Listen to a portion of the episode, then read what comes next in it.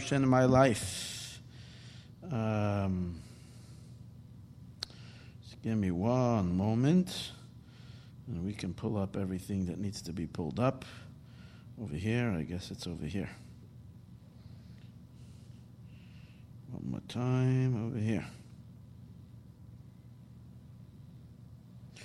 Okay. Um, tonight's class was dedicated by Ray Shagalov, Yossi and Ray, Rabbi Yossi, Yosef and Ray Shagalov, and this is in honor of Ray's granddaughter Tavi's birthday. Tavi is one of my students, she tells me, who's been listening to my class since she's two years old. Baruch Hashem. I'm excited that it's her birthday this past Shabbos on Tes Tavis.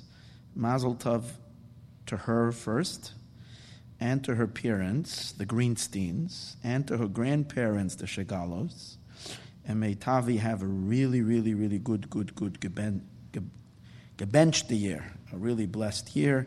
Shnas bracha natzlacha with a lot, a lot of good growth, and and your parents and grandparents should see a lot of nachas from you, and only, only wonderful things. Thank you so much for that dedication, that special dedication, not a dedication. Um, this is really last year's, last week's dedication was in honor of Chana Liba Nathanson's birthday, but there's a few more birthdays in the family, so we're going to add that on connected to this week's dedication. Um, Shlomo Nathanson, his birthday, Yael Nathanson, it's her birthday as well, her daughter-in-law. Sadia Kaufman, their son-in-law.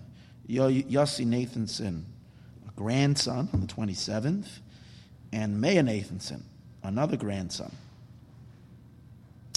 And then there's a few yahrzeits, Zelda Bas Liba, her grandmother, on the 6th, and Malka Chana Bas Yosef's Ruv, uh, Rabbi Ruvain Nathanson's mother. Um, all those who have a birthday should have a Shnas Bracha and. Those who have a yahrzeit should have an Aliyas Neshama. And thanks to the Nathanson family for their constant strong and wonderful good support. Okay. Um, we are about to begin this week's class, and it's an exciting class because we are living in exciting times. We're living in very unique times and very special times. And um, this class this week, let's take a look at what's going to happen in the end of days. Well, Parshas Vayechi is perfect parsha because it talks about the end of days, and we are living in the end of days. So it's exciting to learn the parsha and see if we get any clue about the end of days. So this is interesting. In this week's parsha, it mentions explicitly one time in the parsha the end of days. Rashi mentions it twice. Perek Mem Tes, chapter 49, Pasuk Aleph, verse number 1 by Revi'i, by the fourth reading. It says, Vayikra Yaakov el Banav. And Yaakov summons his sons. He calls his children. Vayomer, and he says to them, Hey Osvu, gather together. Vagidu lachem, and I will relate to you. Esa sheyikra eschem, that which is going to occur to you ba'achris ayamim at the end of days. Everybody gathered together. Calls his son. Yaakov is laying on his deathbed. And he's calling his sons together. He says, I'm going to reveal to you, I'm going to relate to you everything that is going to occur to you at the end of days. Doesn't say everything, he says that, which will occur to you at the end of days. So Rashi says, Va'agida on the words Va'agida what does it mean I will relate to you? So the famous Rashi, Bikesh legalois esakates. Yaakov wanted to reveal the end days. Simply, whenever we say kates, it means the time when Moshiach is supposed to come. Yaakov wanted to reveal this to his children. And the shchina departed from him, the divine presence in which Yaakov was always on upon Yaakov, in which Yaakov was able to say prophecy and uh, reveal secrets. This divine presence went away from him. And Yaakov started saying other things. So we are told that there was a moment that someone wanted to reveal, our father Yaakov wanted to reveal that which has mystified and that which had uh, always been a subject of, of, the, of wonder, of great wonder and great desire, the secret of all secrets.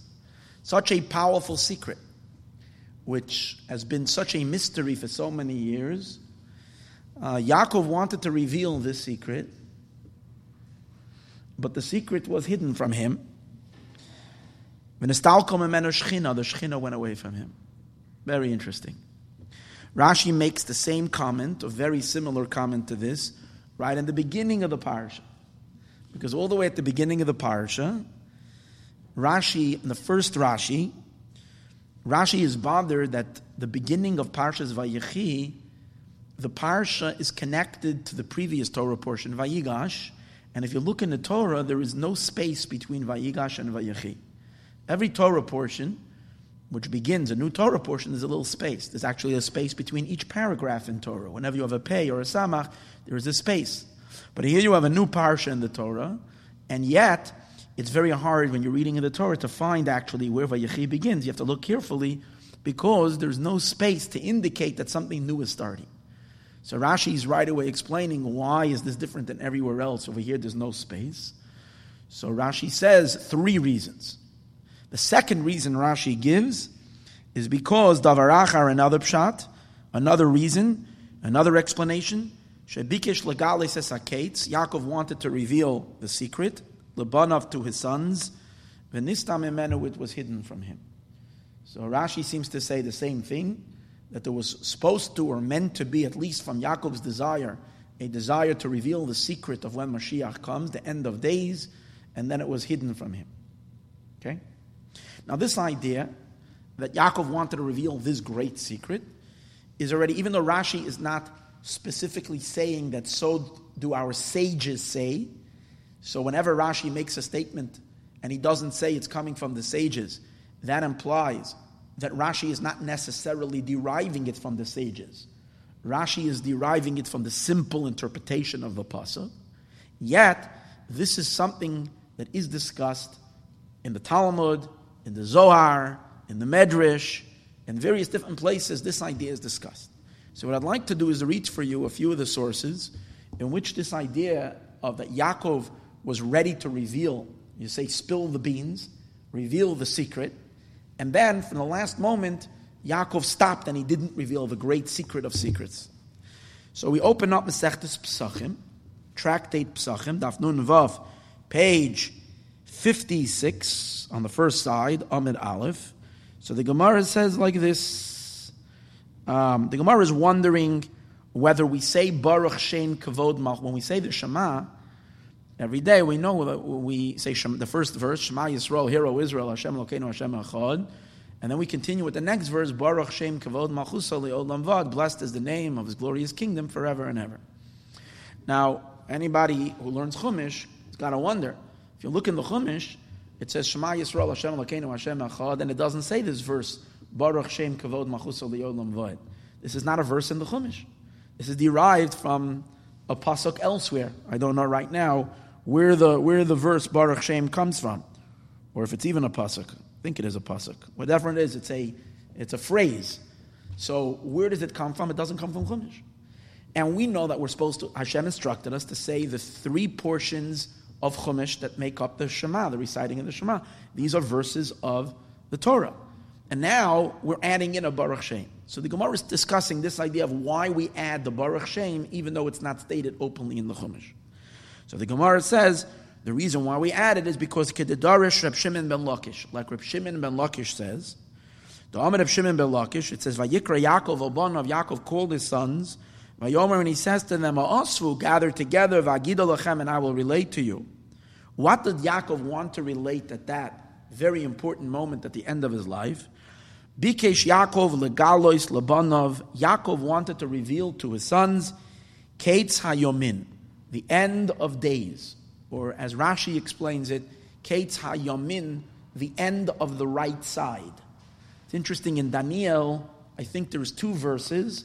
One of them, we know in the book of uh, Daniel and Daniel, it is one of the places where it discusses the end of days, and over there it uses the term Kates hayomin and also ketayamim. Same word, but either you've you're finishing or concluding the word with a nun, or with a, a, a, conclusion, a concluding nun, or you're concluding the word with a mem, a, a, a, a nun or a mem.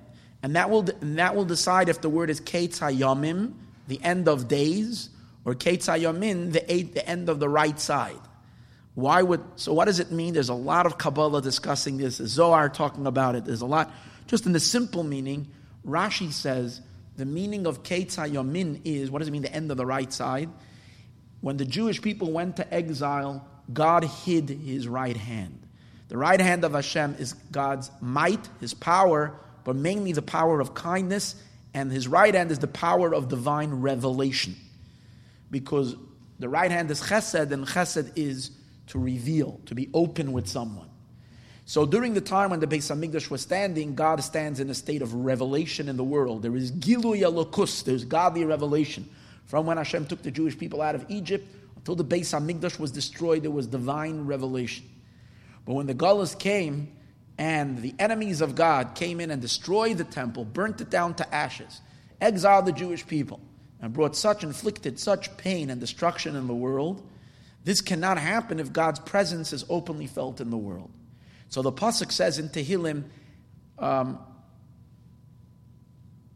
maybe not in Tehillim. I'm not exactly sure where that pasuk is. Hold on. Um, I think it, I think it's in Echa in Lamentations, and in, over there it says Heishiv Achar Yaminoi, that Hashem put His right hand behind His back. Heishiv Achar he took his right hand and he pulled his right hand, Heishiv Achar, he pulled his right hand behind his back.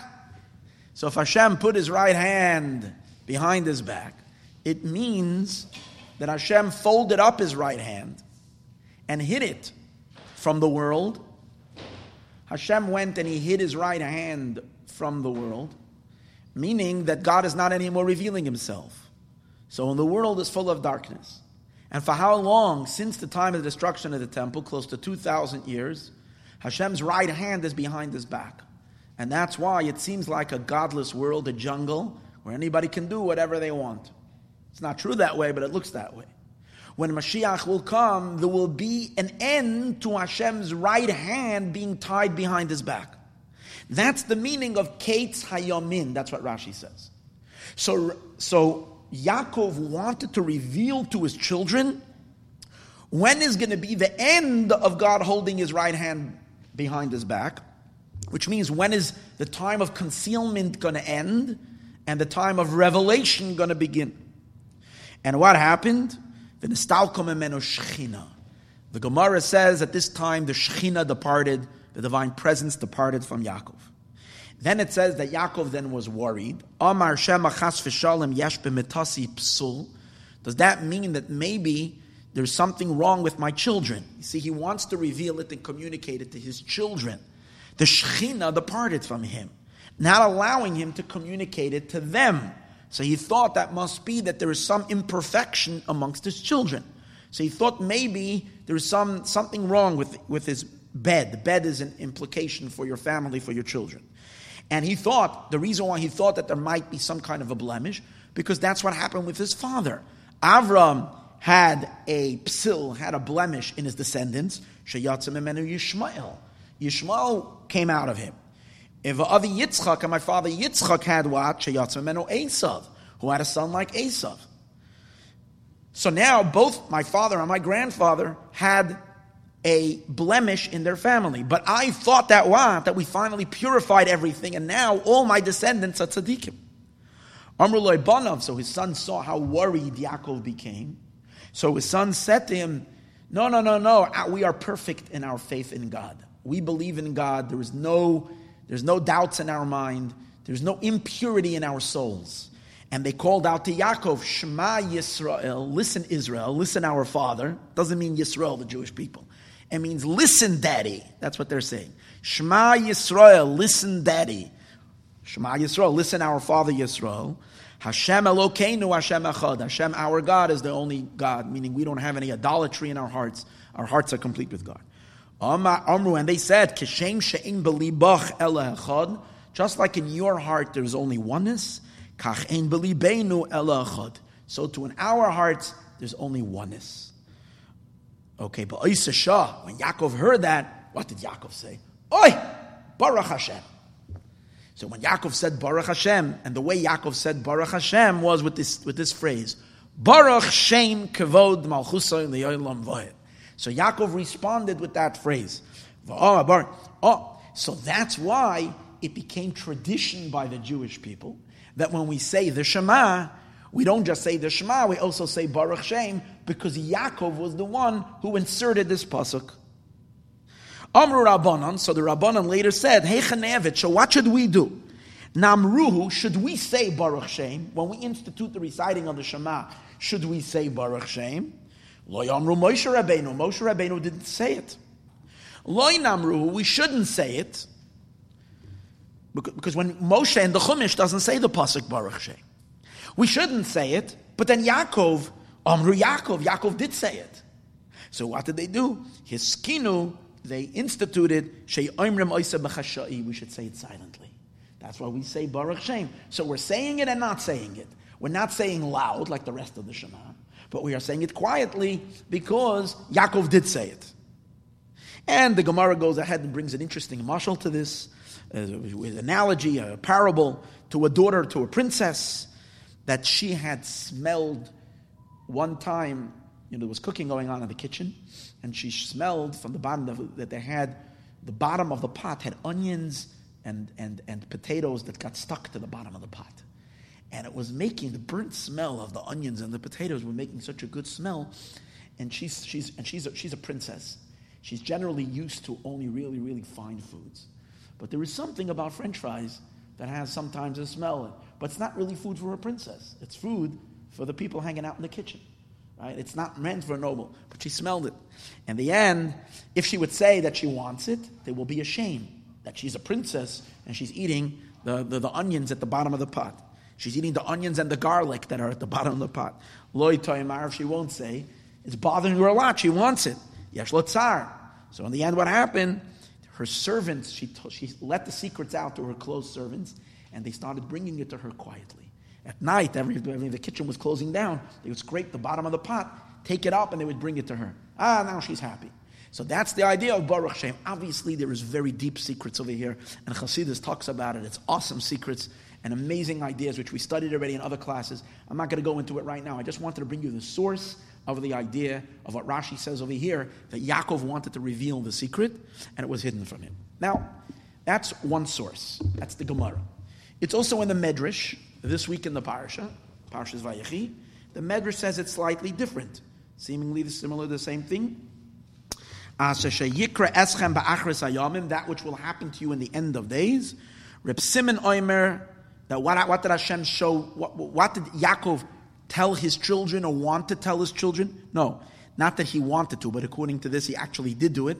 He showed them the fall of Gog In the end of days, it's predicted some great war against the Jewish people, against Jerusalem, the war of Gog and Magog. It's referred to by many as Armageddon. So he saw the fall of Gog. And like, like he brings the verse, Ba'achris Hayamim. Rabbi Huda Omer, Binyan Beis Hamikdash Haralem. He showed them the building of the, of the temple. Um, which is the ultimate building. V'haya ba'achris hayamim. There it also says it will be in the end of days. See, the Medrash is using the words wherever it says achris hayamim. What is it referring to? Yahar Beis Hashem Nochain. The mountain of the house of God will be established. Rabbanan Amar, the, rab, the rabbi said, Bo legalas lahem es He wanted to tell them the date when Mashiach is going to come. V'niskasim emenu, it got hidden from him. Rabbi Huda Bershem, Rabbi Lazar, Baravina Amar, Shnei b'nei Adam nigla lahem Two people it was revealed to them the end of days, and by both of them it was hidden from them. Who are they? Yaakov and, Dan- Yaakov and Daniel.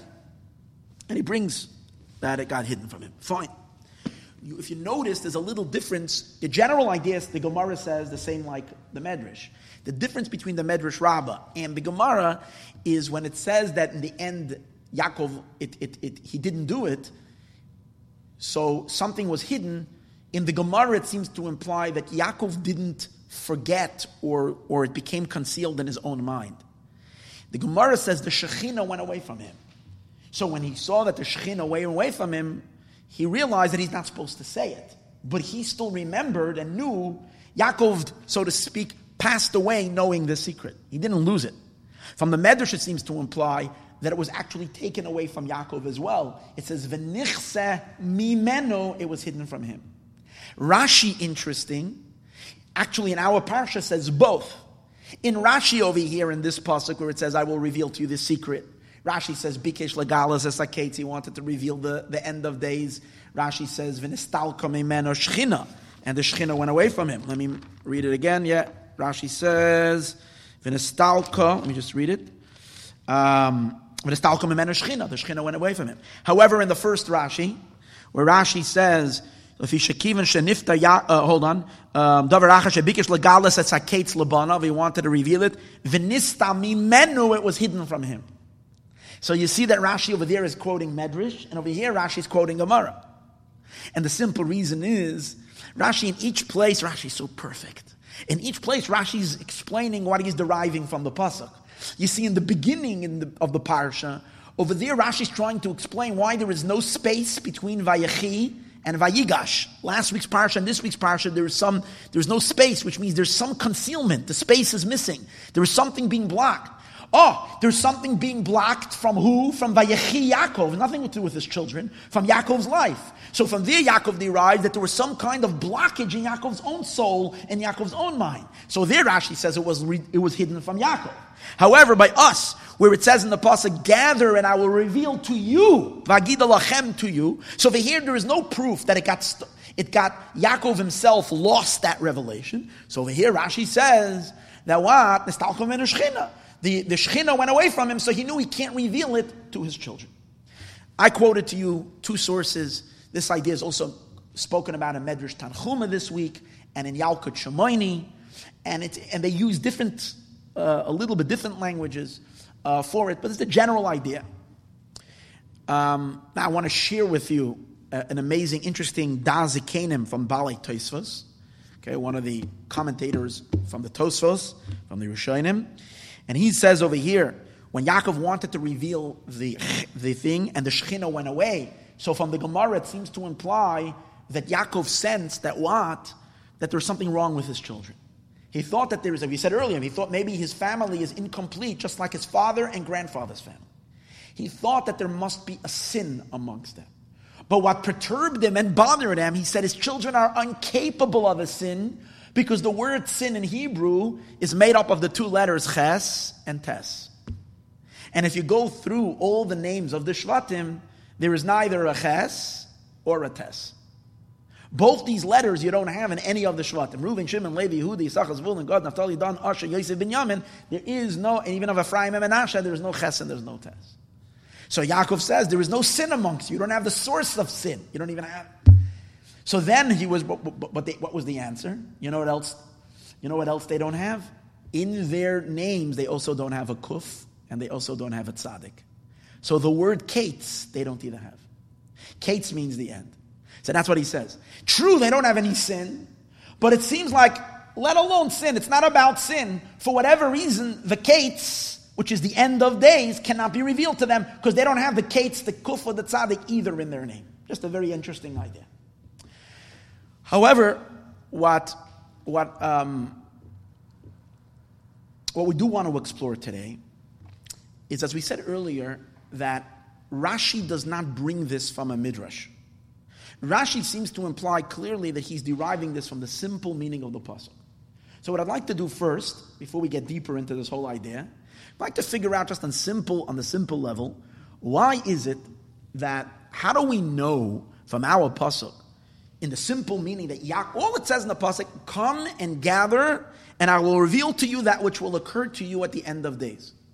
How do we know from there that Yaakov wanted to reveal this great mystery of when Mashiach has to come?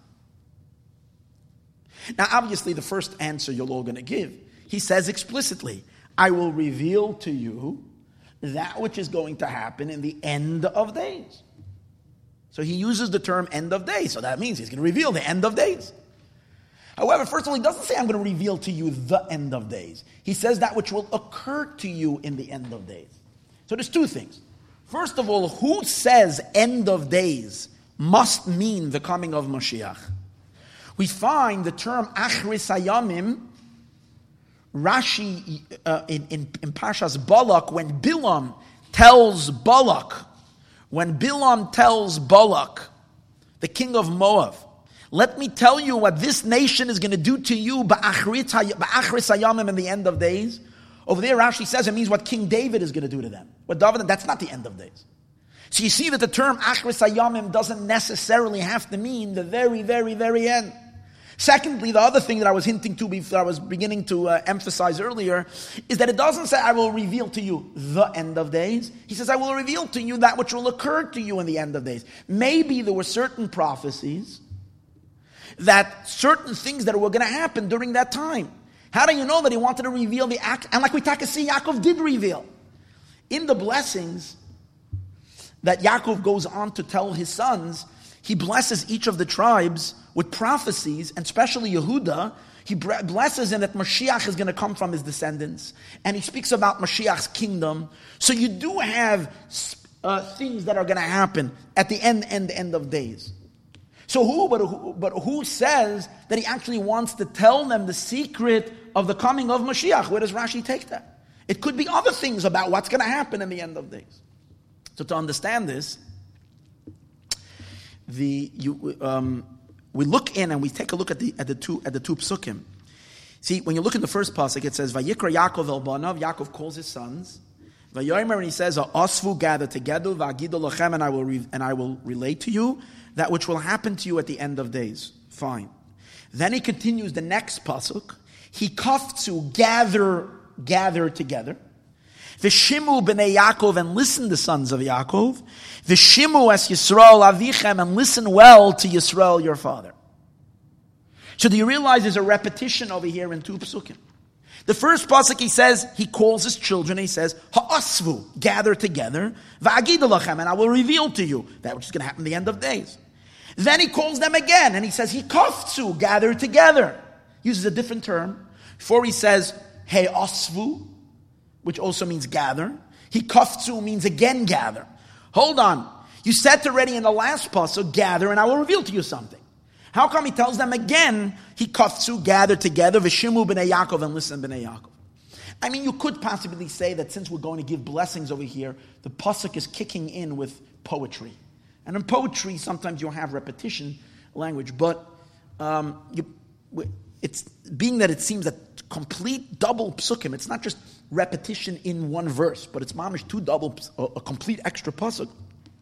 And in the first pasuk, it doesn't say at all what he said to them. In the second pasuk, you know what he said to them.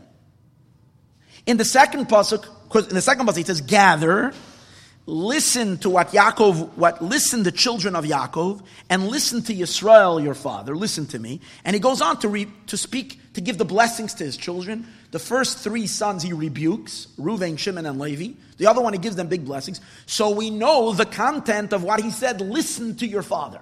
But in the first pasuk, it describes that he says, get together, and it doesn't say anything that he said to them. So what is it that he's saying? From this, Rashi derived that there must be something that was wanted to be said, and for whatever reason, Yaakov, it was aborted. He didn't say it, and that's why he begins again, gather, because now I'm going to tell you something else. Now, why would something have, why would that, whatever that needed to be said, um, uh, be aborted and not, and not go according to plan? Why didn't Yaakov say anything? You could say, well, see, you say that Stam Yaakov gathered them and he told them, and maybe he told them, he told them a secret, but the Torah is not saying it. Why would the Torah start? Why would the Torah tease us and tell us that Yaakov said something to his children and it doesn't even say what he said? So obviously, from Pshat, it implies that whatever was meant to be said was not said. Because if it was meant to be said, the Torah would have told us what was said. Again, we see clearly in the psukim that there were two gatherings over here. Gathering number one and gathering number two. Gathering number one, for, one re- for some reason, did not come to fruition. So why, Rashi is bothered, why didn't gathering number one and the transmission, that which he was going to tell them, did not come to communication, it did not come to, to, for him to say it, didn't come to realization. So Rashi says, because Yaakov wanted to reveal the secret of the when the Geula is going to come, the redemption is going to come, and the Shechina went away from him, and that's why he didn't reveal it. However, this doesn't really, really completely answer the question, because you still can ask, you can still ask the question that what? Maybe, okay, I understand that there was a secret that needed to be said, but how do you know which secret? Maybe there were more details about the end of days. And again, and you know the secret is something to do with the end of days. But maybe it was some other secret that was about the end of days. How do you know that it's the secret of Mamash Mashiach? When Mashiach is going to come? And the answer to that is, again, this, this answer that we're giving now is not Mamish based on simple pshat, because I'm using a Zohar for this. It's not, it's not simple pshat. So the Lubavitcher Rebbe says an interesting idea. He says in Zohar, it says, in Zohar, it says that there are three words that are used for speech. One of them is called daber, dibur. The other one is called amira, and the other one is called haggadah. It's actually a Zohar this week in the Parsha. Right over here. It's a Zohar by, the, by this pasuk, Vagida Eschem. I looked up the Zohar. So the Zohar says that there is Amira and there is Agada and there's also Dibur. What's the difference between Dibur, Amira, and Agada? They all mean to relate, to speak, to say something. Like Vayomer Hashem, Vayadaber Hashem, or Vayaged, Vayaged Moshe, whatever. What's the difference? So the Zohar says like this Dibur means words of the mouth. Ledaber means to speak with your mouth. Amira means to say in your heart. Amir is believe in the heart. Doesn't necessarily mean words that were verbalized, like it says in the Megillas Esther, Vayomer Haman beliboy, and Haman said in his heart. So Amira can mean inside a person's heart. And finally, Haggadah, the Zohar says, however, whenever it uses the word Haggadah, that means Razin the Chachmasa. That means secrets of wisdom. Very, very great. So Therefore, we know that when Yaakov says to the children, Vagida lachem, it means a great secret. But let's go a little deeper. What do we mean? The difference between dibur speech, amira, and words of the heart, and deep, deep secrets. The idea is as follows. Words of the heart, I'm sorry, um, words of the mouth, or even, which is dibur, or even amira, which is words of the heart, are things that relate to the external element of the human being. Speech of the mouth for sure can be external. We know how many words are constantly coming out of our mouth, and they're not necessarily relating to who we are in our deepest place. We say so many silly things and unimportant things. Now, when you're talking in your heart, heart is already a deeper place. It means this is something that is touching you in your emotions. It's an inner, more inner place. But that doesn't necessarily mean it relates to your pnimiya nefesh, your very, very identity, your very, very deep, deep, deep place of you, because we find sometimes that even a heart, even emotions, can be external. A person can get caught up in external emotions that are inconsistent with who they really are in a very deep place. We see it clearly where Rambam does halacha, very, very, very important halacha. We spoke about it many times. That if a person, for whatever reason, um, is in a situation where they don't want to do what they should be doing.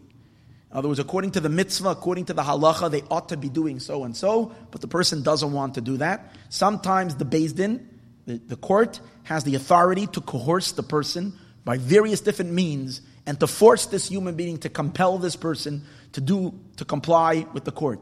Rambam talks specifically when a man is withholding a divorce from his wife, when he's when she deserves or should be getting this divorce, he doesn't want to give it to her. There is a halacha that the Beis Din is allowed to exert force and even to the point of beating this individual until he gives this get. Okay, that's what it says in the Gemara. Now, um, but we know the halacha is Rambam is perturbed. We know the halacha is that what that a get that a divorce that is given that is that is not with the will of the husband, the get is invalid. It has to be with his will. So how can you force it? So Rambam says that Allah is, we force him until he says he wants. But that's ridiculous. I mean, you know he's only saying he wants because you're beating him and he wants you to stop the beating. So Rambam tells us a stunning thing.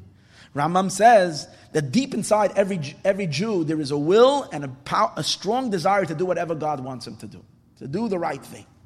This that sometimes we find that the person is not um, complying with God's will, and it's not only externally in their in their verb in their in their words. you can see that they passionately, this man wants to make his life his wife's life miserable, and he wants to hold on to her and not let her have a divorce. He wants to torture her. So obviously, this is an emotion. This is a feeling. Yet Rambam tells you that's not his true desire. That's not his panemius anefesh. That's, that's, that's a momentary, that's an external, that's an outer. That's not, this person is not synchronized with his deepest will, but in his deepest will, he wants to do what the Torah wants him to do and what God wants him to do. So you beat him until you remove the external barrier and you reveal the innermost. So you see that what? That even conversations going on in a person's heart don't reflect the inner human being. That's as long as you're dealing with dibur or amira. But when it comes to the word agada, agada means secrets. Secrets means the deepest inner secrets of the soul. That's what we're talking about. Haggadah is things that are relating to you at your very core. Like we find, where do we find something? This Chazal say an interesting thing. The Chazal say if you want to come to recognize God. If you want to recognize the one who spoke and the world came into being, if you want to become familiar with God, Lamoid Agada. Learn Agada. Learn the stories of the Talmud. Learn Medrash. Later, that can also mean learn Hasidus. Learn the inner inner elements. Why? Because Medrash, uh, Agada, Chazal, these things, they convey the deepest secrets of the soul. They connect you to the deepest because that's Agada. Agada, Agada, Agadata. That is from the deeper, deeper elements of, of, of, of the Torah, which relate, which connect the deepest element of the Jewish soul to the deepest innermost of God. If that's the case, if it says in our pasuk that Yaakov says to his children, huddle together, get together, va'agida, and I will give you something. He doesn't say I will v'daber, I will speak. Agida, that means Yaakov was saying something from the secret, secret of his being, from the innermost. And what is that? The secret of all secrets relating to the tachlis of everything, to the ultimate purpose of everything, and that is the coming of Mashiach. So that's the secret that Yaakov was now about to reveal. And that's how we know this from, from the question is, however, if that's the case, so, so it's also interesting. The Kli Yakar says, based on this, you can also understand what the Kli Yakar is saying. He says that in the first pasuk it says, Ha'asva gather together. The second one, it says, he Hikafzu. So again, the, what we're saying now is that in the beginning, Yaakov wanted to reveal this very deep secret. Then it didn't happen, so he started giving the other things. He started giving blessings. Why, however, so what's the difference between the word he uffs? Uh, uh, so that's why in the first pasuk it says asfu. Asfu doesn't just mean gathering; it means to huddle together. He kafzu means just to gather. He says, because the, the beginning, Yaakov wanted to reveal such a deep secret. A secret like this, you don't let it run on the street. It's a usful. Huddle together close to me. I'm going to reveal to you a deep secret. For whatever reason, that didn't work out because the Shekhinah went away from him, and then the V'yikovtz. And then he says, okay, so now you can just gather together. I want to speak to you as a gathering. But now the question is, it says the Shekhinah went away from it. For whatever reason, God did not want him to reveal the secret of when Mashiach was going to come. For whatever, we will soon speak about it. But for whatever reason, God did not want this secret to be revealed. So it says what happened? The Shekhinah went away from him. But here's a problem. If the Shekhinah departed from Yaakov, it means gone is prophecy. So if prophecy is gone, how does Yaakov continue? And all the blessings that he's given, it cannot be that those blessings were not given with divine, with, with Hashem's, with divine inspiration, or else the blessings would be just human blessings. The blessings had to be given because God is dwelling upon Yaakov, the Shekhinah is dwelling. Actually, in the Zohar, when the Zohar is describing this Ha'asu Hagidu, the Zohar in the Parsha says that at that time, Avram and Yitzchak joined Yaakov. It wasn't only Yaakov there. Avram's neshama and Yitzchak's neshama came to, to reside together with Yaakov. It was extremely powerful moment. This is the last moment of the avos of the fathers before the children are going off into exile. So Avram, Yitzchak, and Yaakov are all gathered together. And the Shekhinah has a perfect Merkava, a perfect chariot, because we know that Avram, Yitzchak, and Yaakov, they are the chariot. So the Shekhinah came down to reside right over there. And what happened? As soon as Yaakov opened his mouth and he said, I want to tell you what's going to happen, the Achris Hayamim, in the end of days, a fascinating Zohar. The Zohar says, Achris Hayamim is something related to the Shekhinah, because the Shekhinah is called end of days. It's it, now, I'm just giving my own interpretation, because the Shekhinah is the one that sits together with the Jewish people in exile. And she alone, she has to go through the suffering till the end of days. So once that happened, the Shekhinah departed. Why? The Zohar says an amazing thing. Because the Shekhinah did not want to become sad. If there would be a revelation of when the exile would end, that would bring an atzvus, that would bring a saddening to the Shekhinah. Because the, I'm going to soon see the long duration of the exile. So the Shekhinah went away. But if that's the case, so, so then how does Yaakov continue? And how does Yaakov go ahead and give all the blessings, which include tremendous prophecies, as we spoke earlier, to, by Yehuda especially, and even by Shimon and Levi, which is a rebuke? Though there too, he's referring to events that are going to happen later. Without divine revelation, how is Yaakov seeing all of this? And what's the power and the potency of his blessing? So, what does it mean the Shekhinah went away? So, you can say the Shekhinah went away Yaakov realized what happened, so then he called his children disperse. Then he called them back again, like we see in the next puzzle. Then the Shekhinah returned, and he started giving. Well, that's a simple way you can learn. But really, there's something deeper. When it says Nistalka Mimenu Shechina, it doesn't have to mean that God, that the Shechina, the divine presence, totally left Yaakov. Shechina means communication.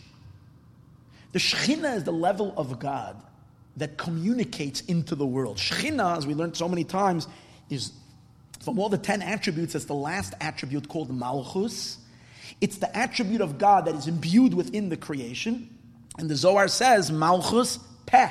It's the mouth of God. It's the words. It's the osios. It's the words. That's why it's Shekhinah is what is communicated to the world.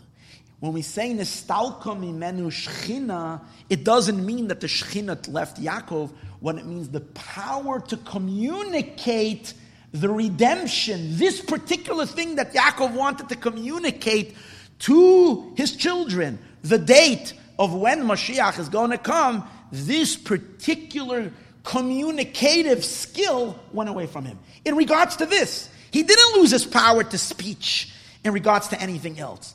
He lost his power to be able to take this idea, articulate it in words, and communicate it through his lips. That he couldn't do. He couldn't verbalize it.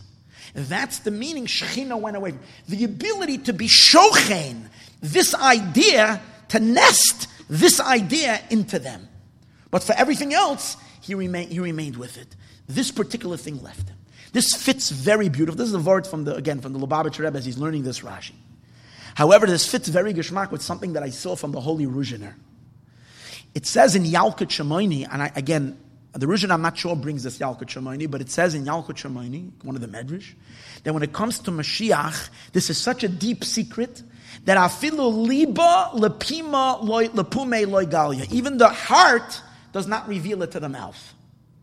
That means this is a, this is a knowledge that is a very, very deep knowledge, but it's a deep knowledge that remains in the heart that cannot be communicated to the mouth.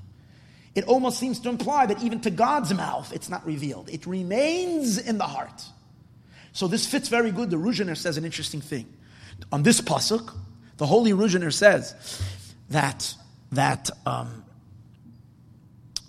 that uh, there is a certain name permutation, a certain name of God. It's called the Yichud, where you say various different names of God to create a certain permutation of God's name. That if you have in mind that permutation, the secret of the redemption is revealed to you. Of course, I couldn't say this, but the Ruzhiner uh, is one of one of the club. So he says there is a secret name of God. When you know that, you can know when Mashiach comes. You can know the final redemption. He says the Baal Shem Tov knew it. My great grandfather, the Mezritcher Maggid, Reb Doiv Ber, the successor of the Baal Shem Tov, also knew it. And then the Ruzhiner continues and he says, and there is one tzaddik alive in our days who also knows it. Didn't say it himself, but he said there's one tzaddik alive. However, even though they know it, they cannot bring it to their mouth. They can't communicate it. It's a secret, but it's not a communicatable secret. Now, there's a short little discourse from Reb Shneur Zalman of Liadi from the Baal HaTanya in Sefer HaMaimarim, Admor Hazakin, Haktsarim, in the short Maimarim. There is a little thing called Kates, where he talks about the Kates. And maybe based on what he says over there, you can understand why this is not verbal, this cannot be articulated. He says, because when you talk about Kates, he says the Kates is not something that you can point at a certain moment, at a certain time, because even the ultimate Kates when Mashiach comes is something that kind of moves around. Why? Because we know what the sages say that there is something called Be'ita and Achishena. Achishena means when God speeds up the redemption because the Jewish people do tshuva and God brings the redemption immediately, as soon as we do tshuva. Like the like Eliyahu Anavi met Mashiach, sorry, Reb, Reb, Reb, um, Rabbi Shua ben Levi met Mashiach and he said to him, When are you coming? And he said, um, I'm coming today. And then Rabbi Shua ben Levi was very disappointed. Mashiach didn't come. And he met Eliyahu Anavi and he said, he, he deceived me. He said, so he said, No, you didn't get what he means. He said, Today, if you hearken in my voice, and Bekoiloi Tishmo, if you do tshuva. Good, so there's something called Achishena. But then there's something called Be'ita on the right time. But the Alter Rebbe seems to be saying that even the Be'ita, even the set time when Mashiach comes, can chas v'shalom be moved from place to place. Doesn't necessarily have a set time. Why? Because it's dependent on the Jewish people completing the task of elevating all sparks. So it could be, that's where the Alter Rebbe says an amazing thing, it could be that there was a certain case which was beheld, it has to be at a certain time, that's based on the evaluation of what the tzaddikim see. It requires how much time it needs to reach all the sparks of holiness. Possible, however, chas v'shalom, as a result of sins, in which we cause, we gain a lot by elevating sparks, but at the same time we have a setback, and certain things recollapse again. And therefore, it causes the kates to move back and back and back. So therefore, he says you can't really say a kate. So therefore, it's all the kitzim that were said were true, but at the same time, it's possible that there were setbacks that set them back. And therefore, he says the problem, however, with revealing it by a big tzaddik like Yaakov Avinu, since Yaakov Avinu is a navi, he's a prophet. Once he says it with his mouth. So then he forces the Geula to come on that time, and then the Geula is going to come, chas v'shalom, and the job is not finished. And you can't have a geula when the job is not done because you cannot let tuma, impurity, remain in the world.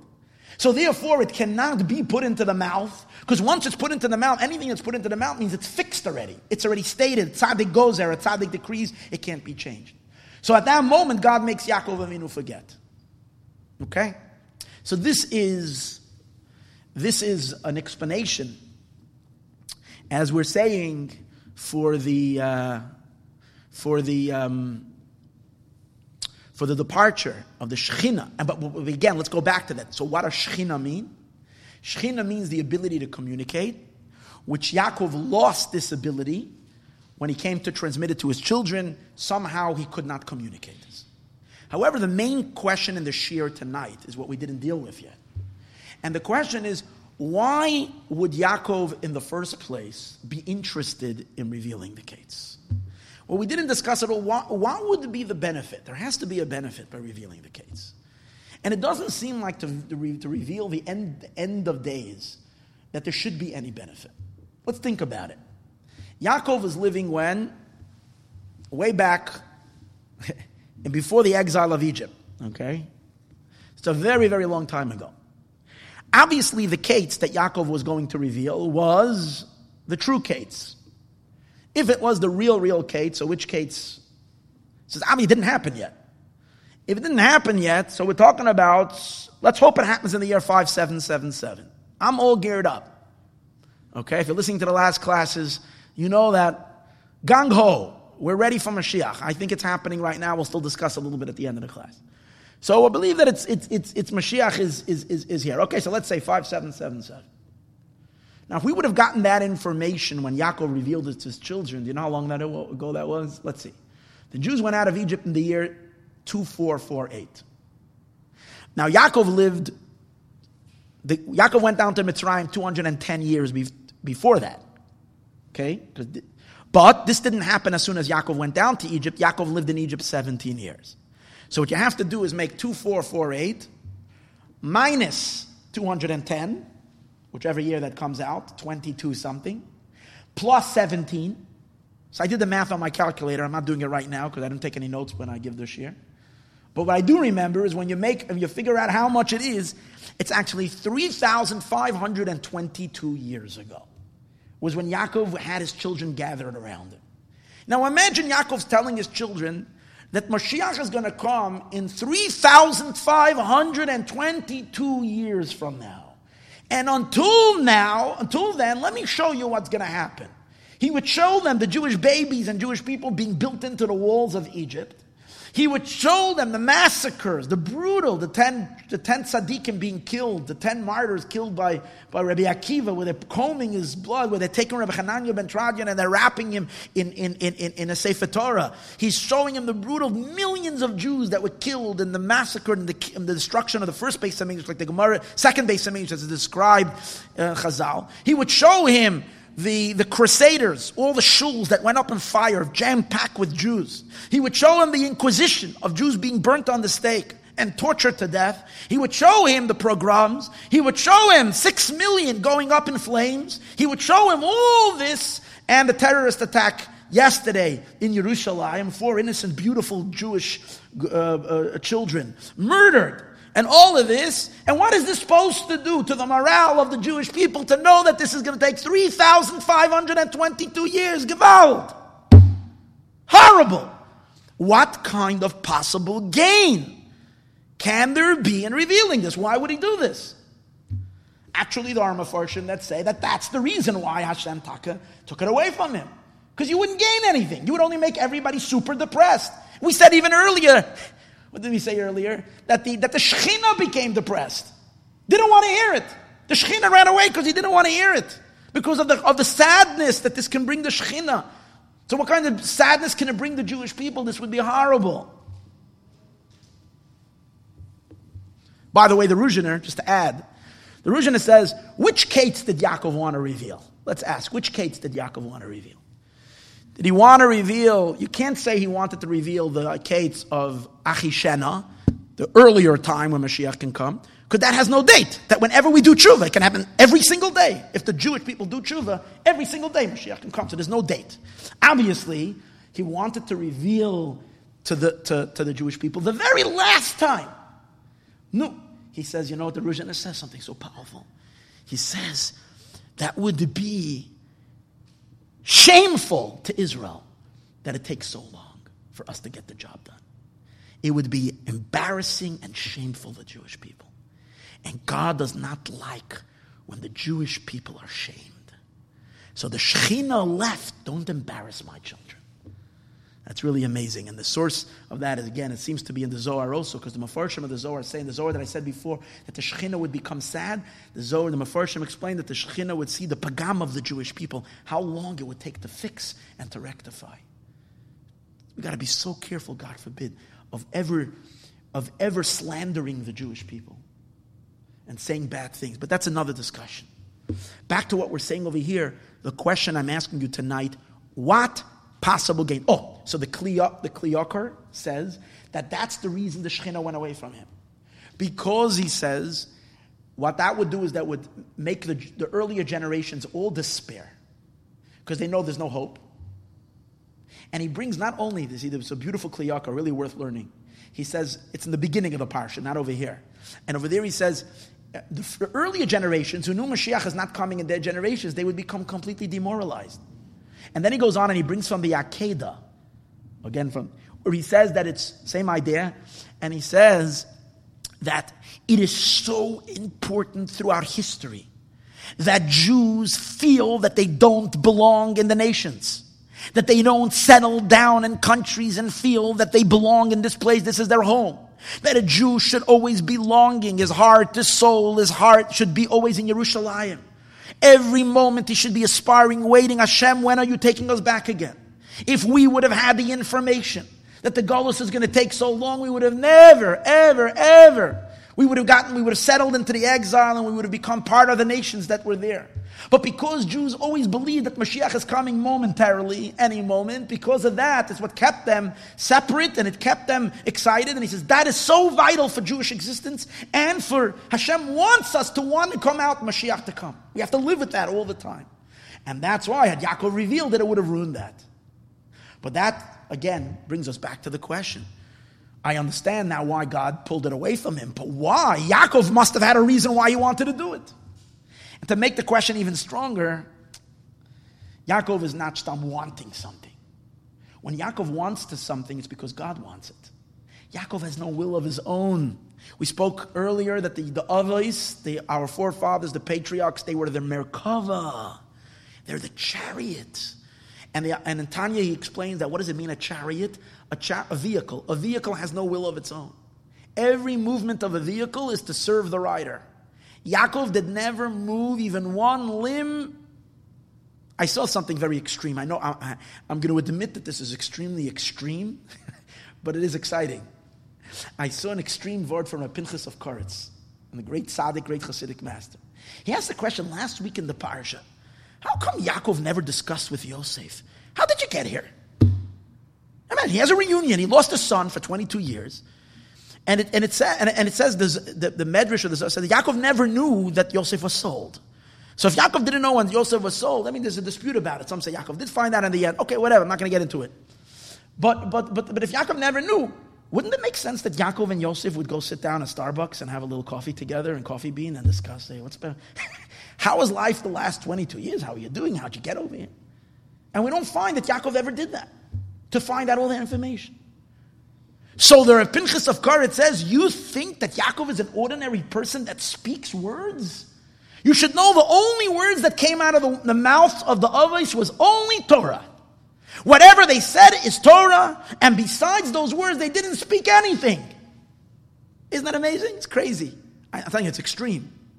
Because I know all women will say, come on, he didn't speak to his wife. He didn't say anything. What do you mean? He was married. I'm telling you what our Pinchas of Koretz says. And he says, he says that's the meaning by Moshe Rabbeinu. It says, Eila hadvarim ashadiber Moshe. These are the words that Moshe spoke. This comes to teach you that these are the words that Moshe spoke, and besides these words that are written, he didn't say anything. Because a tzaddik doesn't just talk shtusim, he doesn't talk narishkeit. Stam talk, what does he talk about the news, about the weather? So what's going on? How you doing? What do you think about the weather? Oh, it's nice. It's going to rain. It's going to. Say okay, it's good for us. What does it have to do with the tzaddik who's a merkava? He's a chariot to God. So besides this, he says he didn't speak anything. In any case, back to what we're saying. If Yaakov is a merkava to Hashem, and as a result of that, there is nothing in his, in his being that is not the will of God, that means the will to reveal the Kates is also the will of God. So we need to understand what is the will. Why would there be a will of Hashem for Yaakov to reveal the, uh, why would it be, if, if the Gullus, if this is something so far off? So I must say there's a very, very beautiful ideas explained in Hasidic Sfarim. I saw this in the Mor of and also in the, the, the Oiv Yisrael, the Aptarov, where they say something Gavaldik. But this is not the simple pshat. Now I'm going to come back to the pshat for a moment, but I just want to pause with this. They say that when Yaakov wanted to reveal the kates, doesn't just mean he wanted to reveal a kates that's going to happen a long time from now. They say Yaakov actually wanted to bring Mashiach. And he felt that with his sons together, they can make it happen. So when Yaakov, when it says Bikish Yaakov legalos, it doesn't mean to reveal the date. It means he wanted to reveal Mashiach, legalos, to reveal esakates, that which is going to happen three and a half thousand years later. Yaakov wanted to make it happen then. Yaakov wasn't going to stand for this gullus of, of 3,500 years. He didn't like this. He wasn't going, he wasn't okay with it. So he says to the children, according to the Maor VaShemesh, Reb Kleiman Kalman, one of the great students of Krakow, one of the great students of the Holy Rebbe Lamelech of Lezensk, one of the classics, Chassidish Sfarim. So he says something really beautiful. He says, Asfu, gather. It means prepare yourself. Prepare yourself, purify yourselves, not just gather, because he uses, he proves that the word gathering means a preparation of purification. So gather, purify yourselves.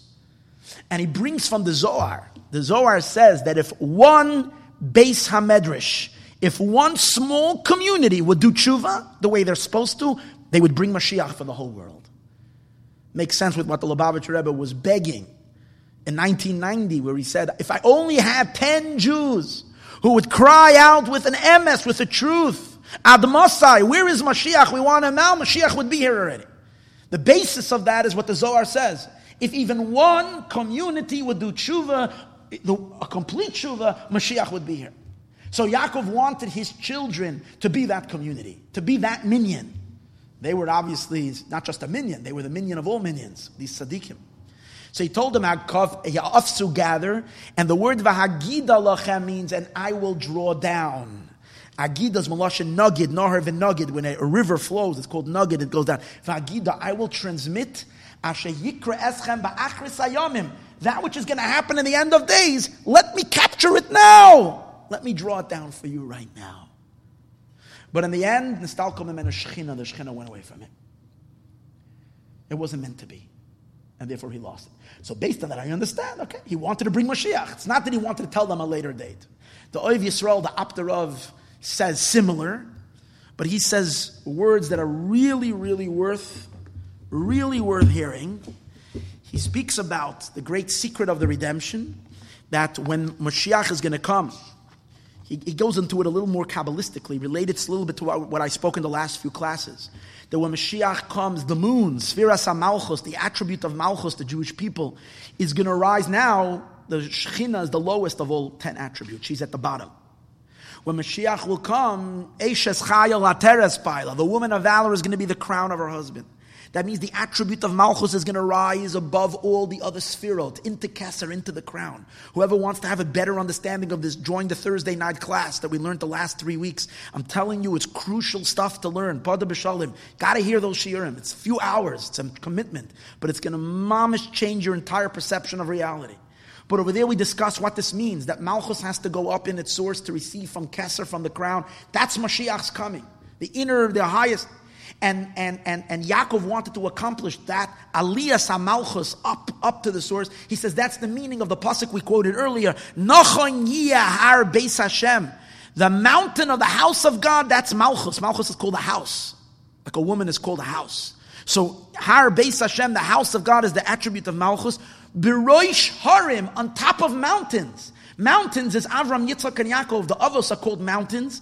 They are Chesed, Gevura, Tiferes. They are the higher attributes. But Malchus is going to rise even higher. She's going to go above them all when Mashiach comes. And this is what Yaakov wanted to accomplish. So who did he speak to? He spoke to the Shvatim because the Shvatim, they were all offshoots of the Shekhinah. As we know Kabbalistically that the, the Shekhinah has 12, 12 channels through which she channels to the world and it's hinted to in Shlomo Melech by the by the um, the Beis Hamikdash. He had a pool of water. It's called the Yam Shel Shlomo. Was surrounded by twelve animals, golden animals. So these are the twelve shvatim that are the branches of the Shekhinah. And Yaakov tells them, Ha'asvu, gather yourselves together. Agida eschem, I'm going to connect you. To what's going to happen in the end of days. And I'm going to elevate you to that great aliyah. In other words, the Oiv Yisrael says he was ready to give them certain yichudim, certain permutations, which will elevate them and the Shekhinah up to the highest. Basically, he wanted to give them a shortcut, that we don't have to go through the exile. That was Yaakov's plan. Problem is, he says, you know why? This is this is this is enough. It's frightening, but it's also so special. He says, "V'oz Nistalka Mimenu shchina." The shchina went away from him. Why? Ki kachu rotzen haboyre kol alamim. The desire of the Creator of all worlds wants Baruch Hu, Baruch Shemoy, blessed is He and blessed is His name. Anichbad v'hanora shetia halia hakadoisha hazu dafka. That this great elevation should precisely be al yedei kabolas oil hagolos through us accepting the yoke of exile, visvolei sayasurin, and ba'ava, that we should go through the, and accept upon ourselves the suffering with love. And through our rectification of all the sparks of holiness, al through the exile, the atzaris and the suffering, vayisurim and the and the pain, mesiras nefesh al kedushas. This is accomplished also through the self sacrifice, literal, of Jews giving their lives to martyrdom throughout history. And this will lift the Jewish souls up to the greatest unimaginable heights, and therefore there are no shortcuts. Yaakov wanted to do it according to the Oiv Yisrael, according to the Mo'ar Shamish. They want, he basically wanted to push Mashiach. In, so he wanted to circumvent the whole thing. It didn't work. Okay, so this is his explanation. But according to Pshat, what, what could be Yaakov's reasoning to want to reveal to the Jewish people when the Gullus is going to end? So, the, again, here, the best place to turn to is to a person whose entire life was dedicated to the bringing of Mashiach, and that's the Lubavitcher Rebbe. And in a talk that he gave, he explains really what was going on, what Yaakov wanted to do. And he says, he says, really interesting answer.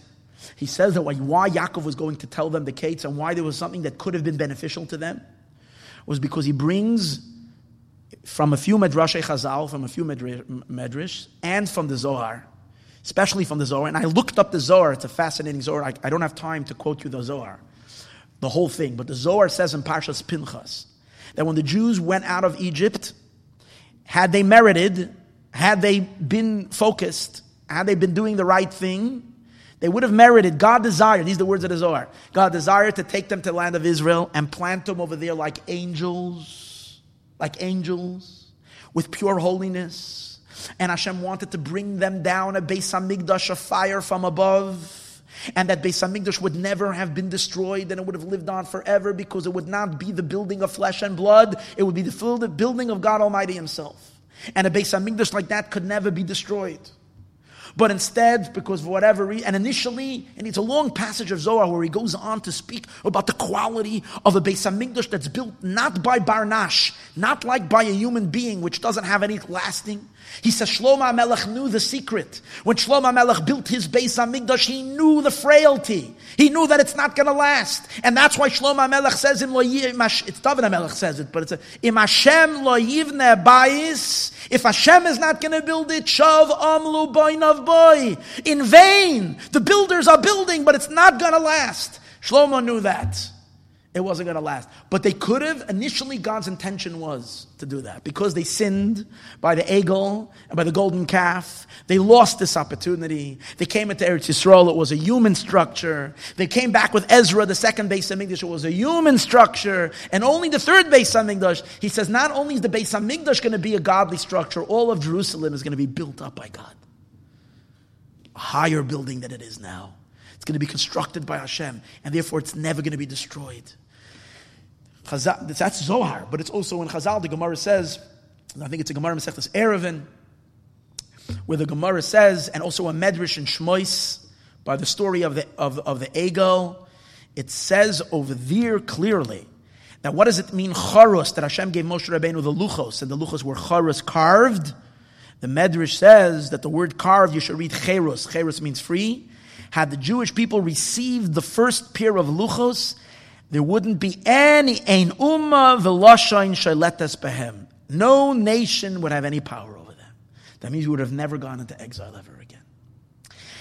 Even though, according to this, so comes out according to this, Even though already by Avram Avinu, Hashem notified Avram Avinu that there were going to be more than one exile the Gullus of Mitzrayim, and then there was supposed to be followed with another four exiles. It's hinted to when Hashem, by the Bris Bein HaBesarim, when Hashem tells him to cut up all the animals, and Chazal, and also that he, a great darkness came upon him. And the Medrash says that that is hinting to all the Goliaths, all the potential Goliaths. So we know there was still a long road ahead for the Jewish people. We could have beat all of that had we done the right thing. And therefore, there was always a possibility. So, therefore, in the days of Yaakov, the Rebbe says, the Lubavitcher Rebbe says something really powerful. When the, talking about the Kates in the days of Yaakov, the end of days, what did the Kates mean? The Kates at that time meant that when you're going out of Mitzrayim, it's going to be an eternal, an, an eternal redemption. So when it says that Yaakov was going to reveal to his children the Kates, it doesn't mean he was going to reveal to children what's going to happen in 5777 this year, so many years later. What Yaakov was going to reveal to the Jewish people was that if they're worthy, they can, they can, they can skip all the four horrible exiles that are to follow and put an end to all of that. And as a result of that, and complete it all when? With the going out of Mitzrayim, it would be. and even though that, oh, that kind of takes the punch out of it. That's like, oh, come on. That's the big secret that he wanted to reveal. Like it loses the whole thing, like, whoa, the great mystery. He says, yes, because you can argue, say, well, that's not a secret. The Jews knew how long the exile was. Hashem told Avram Avinu it's going to be 400 years, and the Jews knew about it. So, so but, see, but, but what the Jews didn't know, what the Jews didn't know was that this geula can be the end, can be the end, end, end. And that's what Yaakov wanted to reveal to his children. That if they will keep themselves the way they should and serve God the way they should, they should not let themselves, God forbid, for the impurities of Egypt to be able to affect them deeply, they will be able to finish, complete the entire job and not have to continue the treacherous, dark road of exile for thousands of more years. That's what Yaakov wanted to reveal. Now, what would have been the benefit? Now we understand that would have been very beneficial. Because if you know that you can save from yourself, your children, your grandchildren, endless misery and suffering, you can do away with all of that and put an end. And all you need to do is to try your best and try extra hard. That would have been an incredible inspiration and motivation to help the Jewish people do what they need to do quickly and for them to remain on a high spiritual level so they shouldn't have to have the other Goliaths. So now we can understand that was a perfect legitimate thing that Yaakov wanted to say them. This would have been very important knowledge. And you can't say, well, even that is 400 years. So first of all, it's possible that the Jews knew that the 400 years you can start counting from when Yitzchak was born, like it really was. Hashem counted 400 years from when Yitzchak was born. So it's only 210 years. And someone can argue and someone say, well, 210 years, that means for the first generation, it wasn't going to happen in their lifetime. Because Yaakov, when Yaakov was dying, when Yaakov, Yaakov didn't die, but when Yaakov was his, when he was moving on to a different form of existence, like Chazal say, Yaakov Avinu loy meis, he was 17 years later, so it's still 193 years away from the from the and an average span. Even if someone lives long, it's 120 years. So the early generation, all those people know they knew they're going to die in exile. Not necessarily, because we know there's a very interesting idea. Because we know that in the end, God did chop off 190 years. Even though Hashem said 400, and 400 years, it says the reason why God chopped off 110 years was because they made up for the missed years with their excruciating labor. Since the labor was much harder than initially was planned, so that sped up, that expedited the Geula and brought the Geula earlier. So the Rebbe says an interesting thing. If working harder and more suffering can expedite the Geula, obviously doing more mitzvahs and purifying yourself and, and, and trying harder on the spiritual side can definitely expedite the exile. So, if you're talking about 210 years and you tell people that if that this might be the end of days and you're never going to have to do any suffering and we're going to Hashem is going to take us to Yerushalayim and we're going to live on happily ever after forever. And if you try hard, you might even knock off more time from that. Oh, now we understand why this case was something that Yaakov wanted to tell his sons. If so, we got to understand so why doesn't God let him do so? So why was it taken away from him? And here's a very important thing. We know that without divine assistance, we can't accomplish anything. God has to help us. Chazal say if Hashem doesn't help us, then we definitely would, would stumble and we would sin. We always need Hashem's assistance in order for us to be able to what? In order for us to be able to uh, be a yid, to be able to learn Torah, do mitzvahs, and, and abstain from doing sins. However, we need to know that there's two types of assistance. There is a very, very subtle assistance which helps us. And in other words, we get certain powers from above and they trickle down into our soul like little spiritual vitamins and nutrients, like drip, drip, drip, drip. They're so subtle we don't feel them. But they empower us. You wake up one day, you're inspired because Hashem dropped a little inspiration into your soul. You don't even know where the inspiration came from.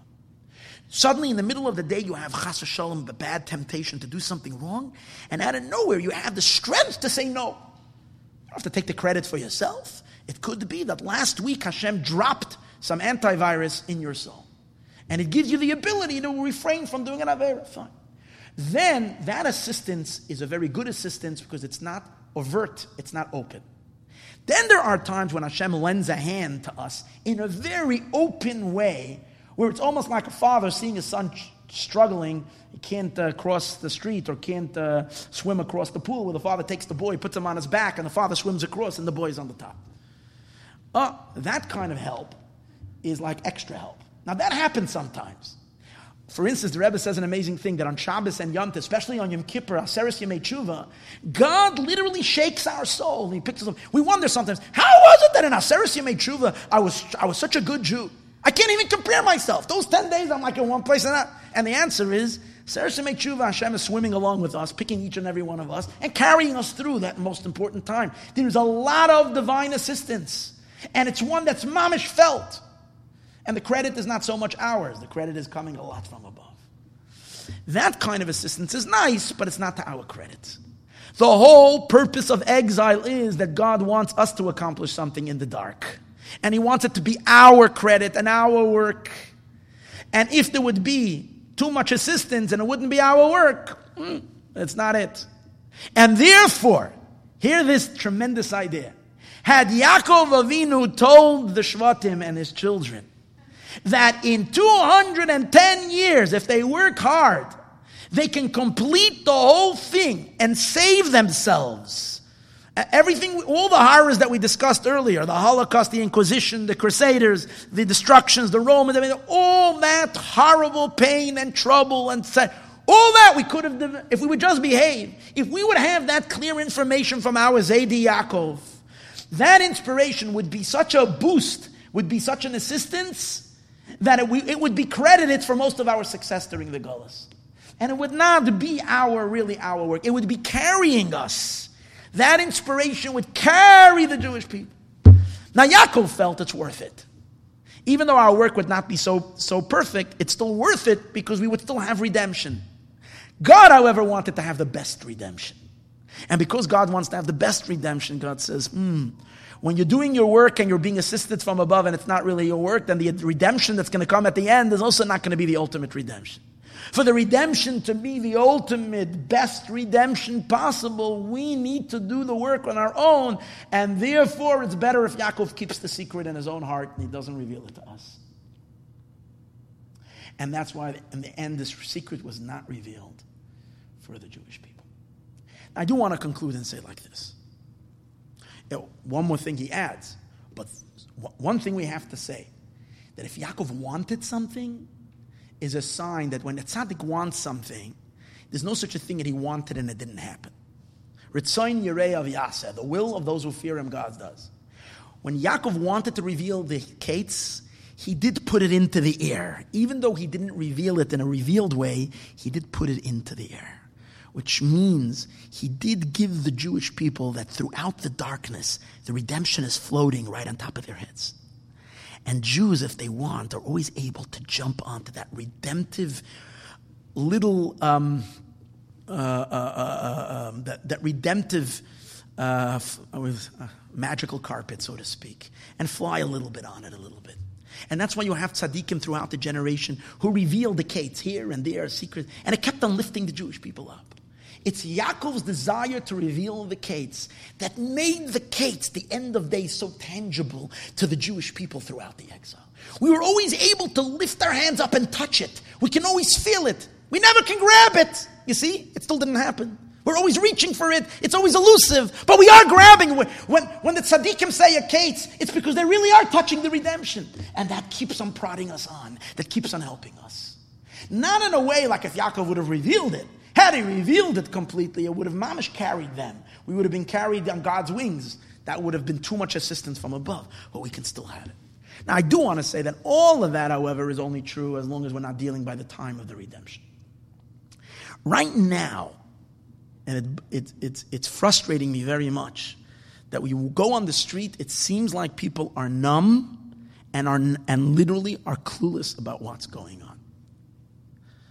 I don't know what words to use besides the fact that I am absolutely sure and certain that we are in the midst of the greatest redemption ever. This is happening. Chevra, I, I want to say I promise, because who am I to promise? But I'm telling you, we are now at the redemption without a shadow of a doubt.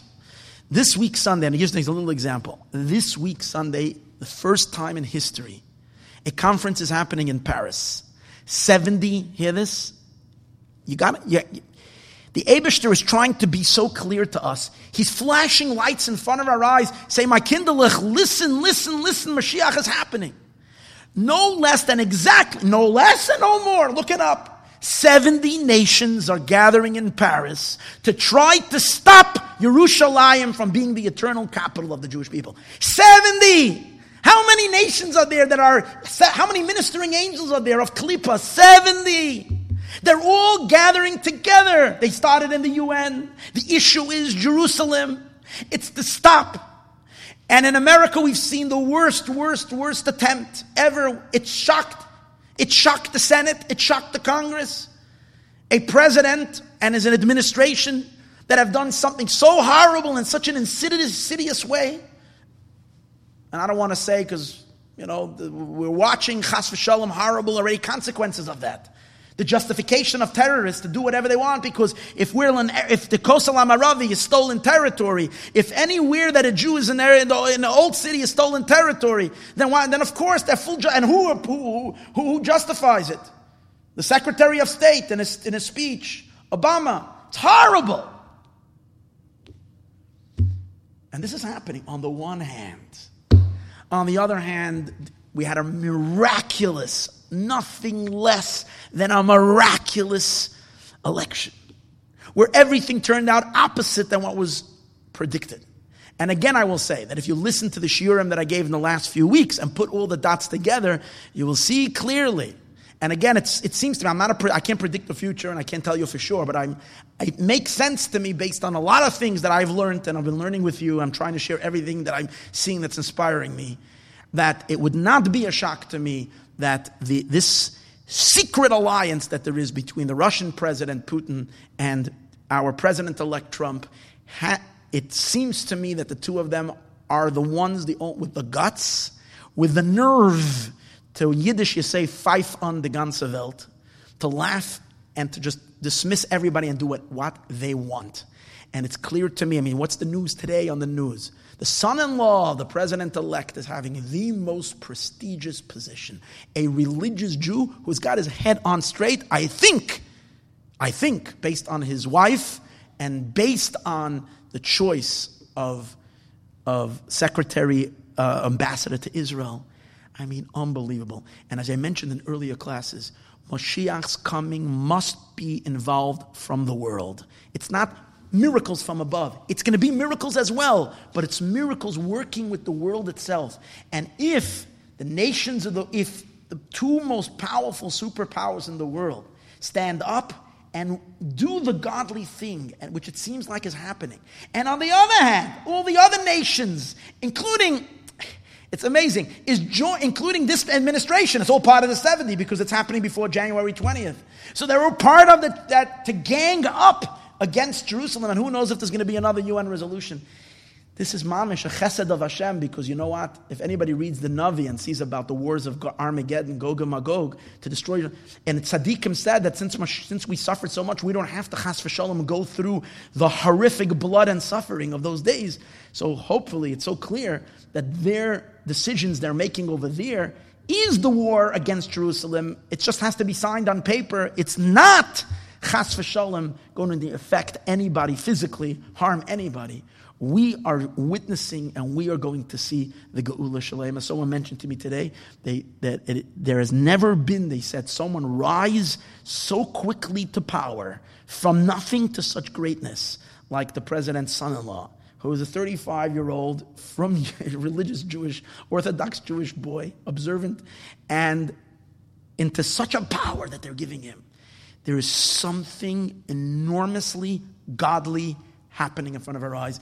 And I think everybody should fasten their seatbelts because we're in for a ride over the next few weeks. I have no shadow of a doubt.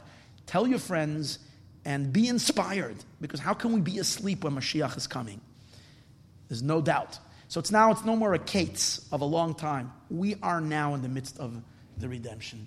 Yidden, Yidden, let's, let's, let's not sleep at this time. Daven, learn, prepare yourself to greet Mashiach Tzidkenu. Think, am I, am I not embarrassed to stand of Mashiach. If there's anything I need to fix, we can fix it in an instant. Do tshuva, cleanse yourself, daven, learn, become a better, more uh, vigorous and, and vibrant Jew. And uh, it's really worth it. It's all about timing, and now is the time.